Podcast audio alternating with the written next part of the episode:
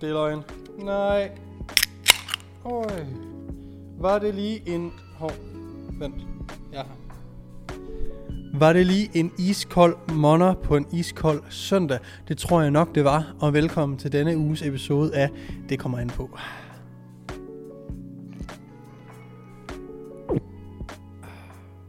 ASMR. Velkommen... Øj, det bor langt væk. Velkommen til en ny episode af Det kommer an på her i mit overdådige gym, mit eget træningscenter. Jeg blev, efter, jeg blev simpelthen spurgt i sidste episode, om vi ikke kunne få den lidt skrå vinkel tilbage her på podcasten inde på YouTube. Så mate, den er tilbage. Jeg har stillet den lidt mere skrå, så lad mig lige høre, hvad I tænker om det. Derudover, hvis du ser med på YouTube, så vil du kunne se, at der er lidt farver om bagved mig, og det er fordi, jeg har fået min øh, vægtløftningsskiver fra Eleiko, som er 25'erne er røde, de, de øh, 20'erne er blå, 15 gul, 10 grøn. Og så har jeg nogle små vægte om på den anden side, som I måske ikke kan se fra den vinkel, I kigger fra. Men det er kommet, der er også kommet stænger, og lige om lidt så kommer øh, Anton og Mathias fra Naturlig Atlet, for de skal faktisk være indlejre i mit træningscenter her. De skal lege sig ind, ind på kontoret øh, og drive deres øh, forretninger herfra øh, i Naturlig Atlet og deres andre sidegeschæfter. Og grunden til, at de kommer i dag, er fordi vi skal have samlet det sidste squat rack. Øh, således at der er nogle papkasser i den anden ende af gymmet her, som, øh, uh, jeg fik gymmet til at lyde stort. Det er det ikke, det er 100 kvadratmeter. Øh, men der er nogle kasser med et squat rack i, som vi skal have samlet. Et overdødigt squat rack, må jeg vist lige heller sige. Det glæder jeg mig virkelig meget til. Det er også fra Eleiko. Øhm, super fed chin-up bar, super fed hip thrust løsning, øhm, og bare super fed storage i, på siden, så der kan hænge skiver på det. Øh, det bliver fuldstændig overdødigt. Men øh, det er det, der skal ske i dag. Derudover, så øh, hvis du lytter med og er, er nyankommen på mit powerbuilding-program, så velkommen til. Øh, for dig er der ikke noget at melde dig på i den her omgang af mit powerbuilding-program, som er det her gruppe online coaching koncept. Og det er altså, hvis man har lyst til noget personlig øh, coaching øh, eller sparring fra min side, men ikke føler, at den der en til en er det, man søger, jamen så kan man komme ind i mit powerbuilding-program, som fungerer på en gruppe online coaching plan. Og det betyder egentlig bare, at jeg coacher dig stadigvæk, men i en gruppe. Så jeg plejer at se det som, at øh, det er, jeg er fodboldtræner, og I er mit fodboldhold. Og det næste sign-up, hvis du skulle have lyst til at sign up til mit powerbuilding-program. Nu bliver jeg nødt til at gå ind og kigge her, så jeg får datoen korrekt. Det er mandag den 10. oktober. Så mandag den 10. oktober, der åbner vi igen op for tilmeldinger til powerbuilding-programmet. Og powerbuilding er jo, at hvis man gerne vil være stærkere i squat, bænk, dødløft, samtidig med, at man får øget sin muskelmasse, jamen så er powerbuilding-programmet 100% noget for dig. Du kan gå ind på www.mortenindp.dk læse meget mere omkring programmet. I dag skal vi selvfølgelig holde, vi har ikke nogen gæst, så vi kører jo øh, den overdådige øh, Q&A-style podcast. Jeg føler, at jeg er meget snottet i dag. Det må I virkelig undskylde ud, hvis jeg sidder sådan og snøfter lidt. Øhm, og der er kommet et spørgsmål, som jeg får øh, nogle gange i Instagram, DM's, øh, spørgerunderne derinde. Men jeg får den ekstra meget på TikTok. Og grunden til, at jeg nævner det, er nok fordi, det er sådan noget, man oplever i starten, det her. Øhm, og det er, at træner man ryggen, hvis man ikke kan mærke sine rygmuskler? Og i så fald, hvordan kan man så komme til at mærke sine rygmuskler? Og det er sådan noget, jeg godt kan huske, da jeg selv startede med at træne, at der var sgu nogle muskler, der var sværere at træne end andre. Øh, og især ryggen, som er muskler, vi ikke kan se i spejlet, ligesom med bryst og biceps osv., jamen så kan de også være svære at øh, tilegne sig den her mind-to-muscle connection med. Det er vigtigt at sige, at når du laver en decideret rygøvelse, så træner du din ryg. For vi kan ikke lave en bevægelse uden at en trækbevægelse, uden at underarm, bicepsen, øh, vingemusklen, øh, nakkemusklen osv. osv. aktiveres. Punktum. Så laver du en pull down eller laver du en row, så træner du uanset om du kan mærke det eller ej, dine rygmuskler. Men det er klart, at vi vil rigtig gerne kunne mærke specifikt de muskler, vi ønsker at træne. Og det med at mærke dem kommer af for det første erfaring, så noget af det er, at du simpelthen ikke har trænet længe nok til at kunne skabe en stærkere og stærkere mind-to-muscle connection. En anden ting er, at det er sandsynligvis og oftest noget med teknikken at gøre. Fordi placerer vi hvilken som helst trænet eller utrænet fyr eller øh, dame i et øh, i en pullover eller en cable row, noget hvor vi kan sætte vingemusklen for eksempel i en forkortet position, altså hvor den krammer rigtig nemt, så vil jeg love dig, at jeg kan få alle til at mærke deres vingemuskel. Det handler bare om tekniske cues, og det kan være svært lige at øh, på en podcast eller bare besvare generelt, hvad det er, folk skal gøre. Fordi i princippet, så skal du bare lave øvelsen rigtigt i gåsøjen. Så hvis du ikke kan mærke dine rygmuskler, så vil jeg gå ind og søge og kigge på folk, du ved, der kan finde ud af at træne deres ryg. Du kunne prøve at gå ind og kigge på mine profiler. Se præcis, hvordan øvelserne laves. Hvad er det for nogle øvelser, der rent faktisk rammer for eksempel dine øh, vingemuskler og din øvre ryg. Øh, det lavede jeg en episode om i sidste uge, så den kan du gå tilbage og lytte til. Kig på, hvad cuesen er til øvelsen, og kig på præcis, hvordan de udføres. Eventuelt film dig selv lave, lad os bare sige, at vi gerne vil ramme vingemusklen, vi vil gerne mærke vingemusklen, og vi vælger at lave en one-arm seated cable row. Super god øvelse til at mærke sine vingemuskler og sin ryg helt generelt.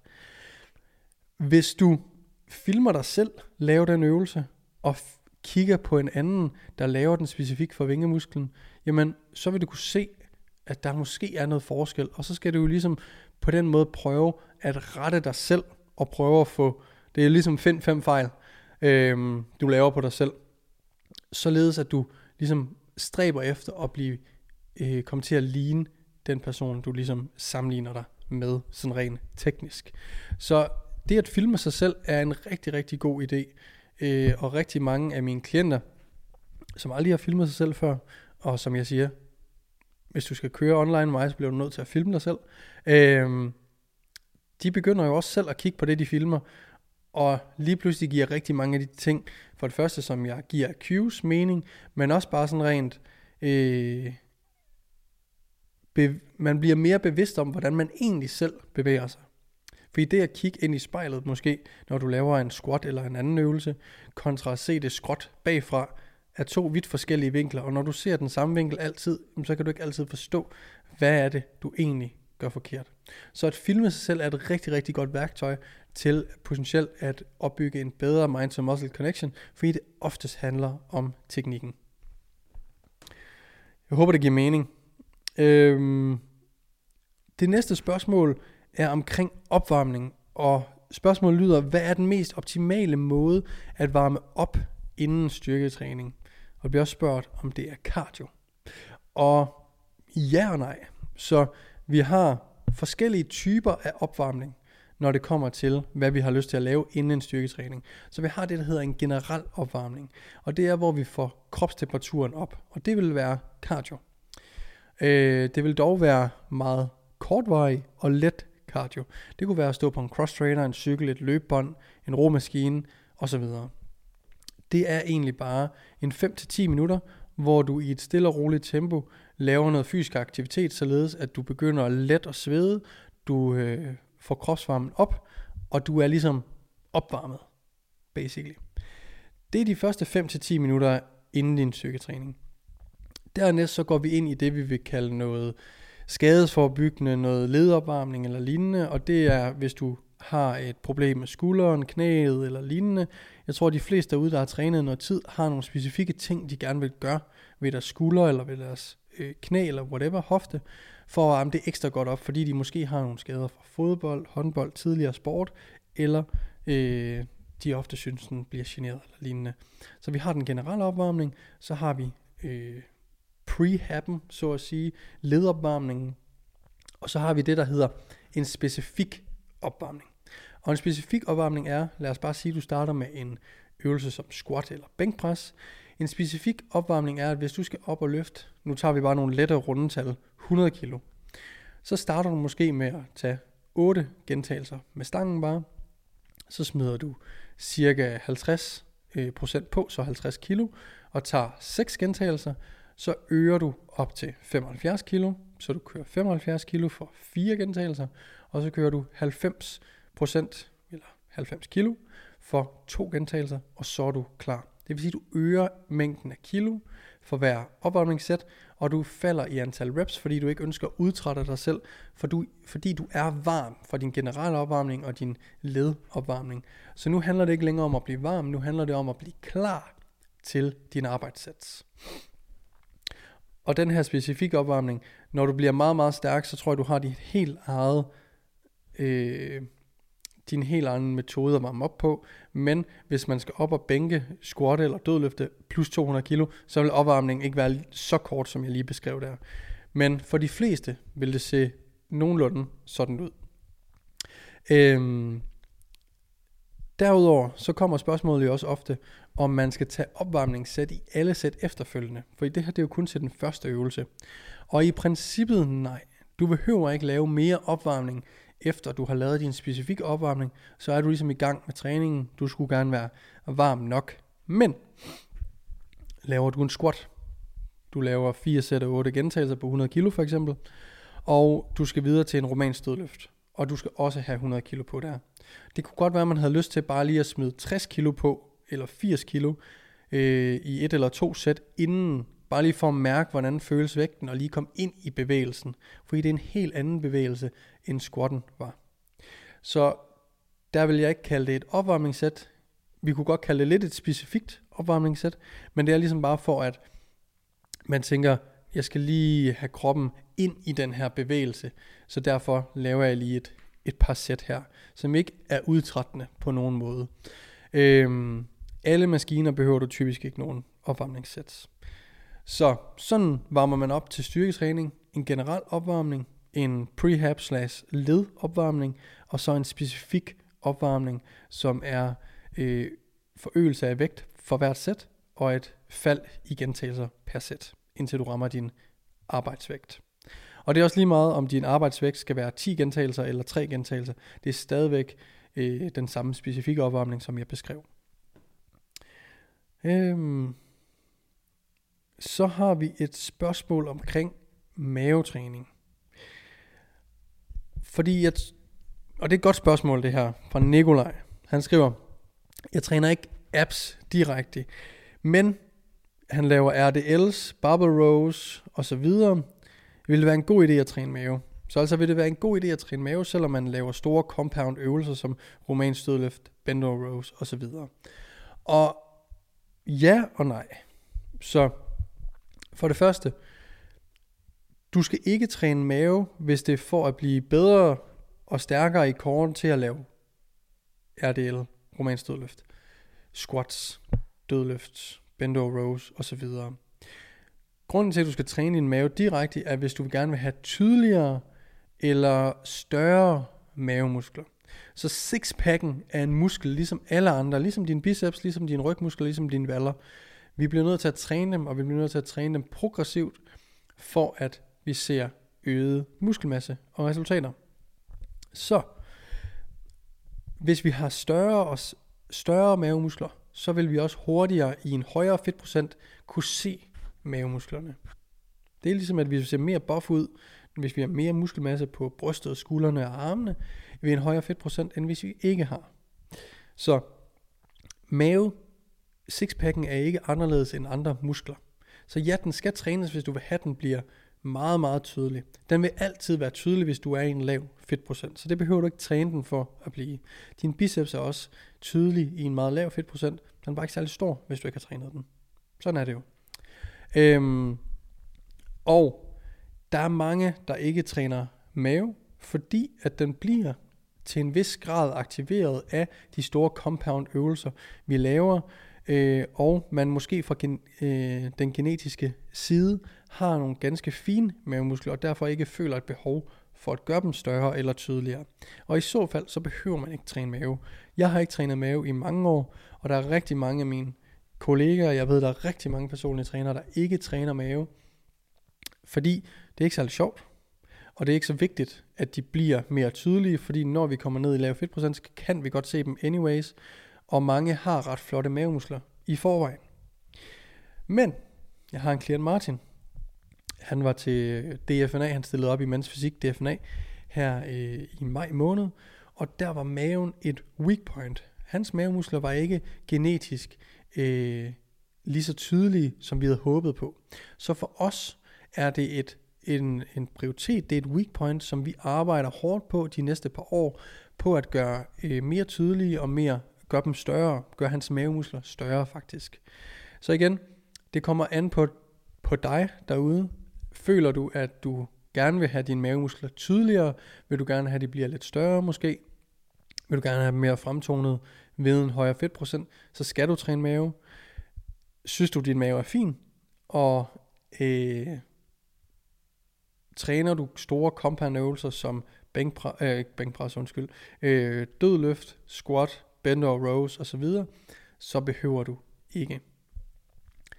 En sidste ting til mavetræning er, hvis du ikke laver særlig mange compound øvelser, altså laver særlig meget frit stående arbejde med frivægte, og er meget i maskiner, og er meget ikke aktiv i din core, så vil jeg altid anbefale, at man træner en lille smule core, fordi at øh, når du så kommer ud og skal måske lave nogle af de her øvelser, så vil du være bedre stillet, hvis din core har været aktiv. Og det gælder både crunches og leg raises og øh, planke variationer, variationer for den sags skyld.